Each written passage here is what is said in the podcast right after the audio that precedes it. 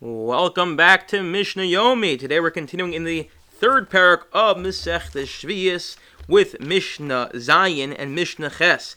More about stones. Says the Mishnah Mishnah Zayin of Adam Shizi as Oson Hamar Reisha. Oshu bichusos v'nizgalu im yesh b'em shtayim shalmas shnayim shtayim hariyel yitlu. A person has stones in his fields, and the stones became loosened from the plow. The plow in the sixth year went over them and loosened these stones, or they had been covered with dirt but now uncovered by the plow but not loosened. In both these cases, if they're large enough for, uh, they're so large it requires two men to carry them, then he's allowed to remove them. Now, why is that true? So the, there's two reasons to be makel here. A, if they're so large, so as we saw yesterday with the uh, fence, then it's clear that you're using them for construction purposes.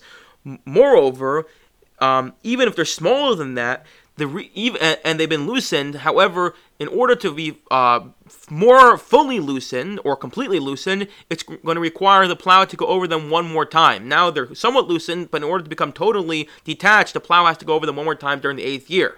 And the fact that you're going, you're removing them without running over them with the plow again and you're going through the extra tircha, the extra effort to remove them now, clearly it's not because you want to plant, but rather because you need the stones. So two reasons to make it. One, if they're really large, so then uh, you, everyone knows you're using them for construction purposes. And number two, because the plow, it would be easier for the plow to go over them and loose them and uncover them completely. The fact that you're moving them now, even though there's extra effort, shows you need them for construction purposes, despite the fact they may be smaller. It's interesting. I saw that Tosfos Harash was the only one who said this and said perhaps there's another reason uh, another issue with removing stones, and that is uh, not just the appearance it gives, but if the stone it actually is going to shake some of the earth, so it, it actually is some to some extent you're plowing, you're softening the ground. Um, no one else seems to say this. Everyone else doesn't use this distinction, um, and and therefore everyone just kind of goes with the Maris Ayin approach. But it is interesting, and the Chazon Ish himself says there's no difference. Um, as we'll as uh, we'll see as we see here, there's, there's no difference. But uh, it's interesting. I, I, thought it's an interesting thing to think about. That I don't know why necessarily no one goes to this Tosfos Harash. There seems to be some sort of plowing involved. Hamasakel esadeu. If one is clearing his uh, field and there's stones laying uh, that are layered on the field, think about piles and piles of stones. So we saw a similar yesterday. You can remove the upper layer, but you have to leave the bottom layer that's touching the soil because otherwise it looks like you're doing it to uh, prepare, prepare the ground for plowing and planting.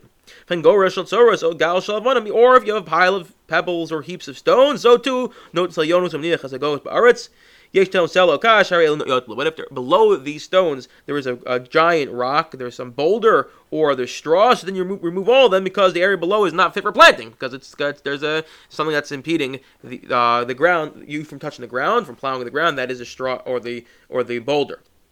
Ein bonin madregos al geos shvigas mishapasko So once we're talking about rocks, let's talk a little bit more about rocks. And here is where you actually have an issue in the sixth year uh, and that is, what if you have um, you want to build some sort of uh, you think uh, you know you have a ravine of some sort, some sort of place where you get water from, and you want to put down larger rocks in order to create a area easy access to get down to this water this area to collect rainwater.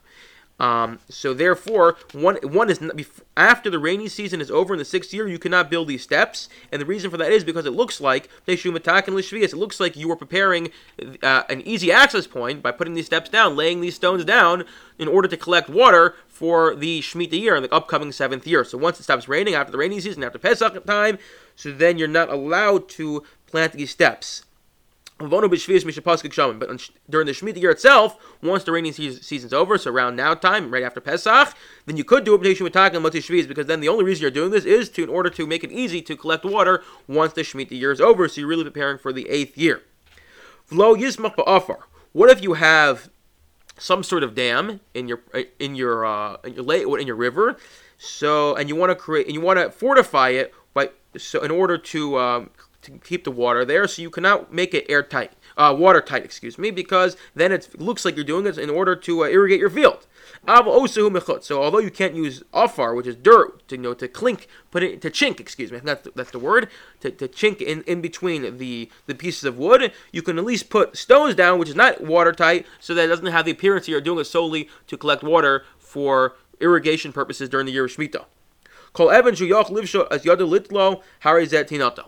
So although we said we mentioned last two days, you're not allowed to collect stones for for building purposes in your field because unless you fulfill the, the, the the requirements as we stated earlier, because it looks like you're preparing the ground for planting for planting. However, if you're standing next to your dam, you're standing next to your whatever you are. Let's say you're building these steps down to the to the ravine then if you're able to extend your hand out and grab rocks, you're allowed to do so. And the reason for that is because it's clear and evident you're not doing it to prepare the ground, but rather you're taking the rocks and immediately putting them and placing them on your dam or uh, in this uh, on these steps, and therefore does not have the appearance of it does not have the appearance of collecting the ground, uh, preparing the ground for planting. Everyone should have a wonderful day.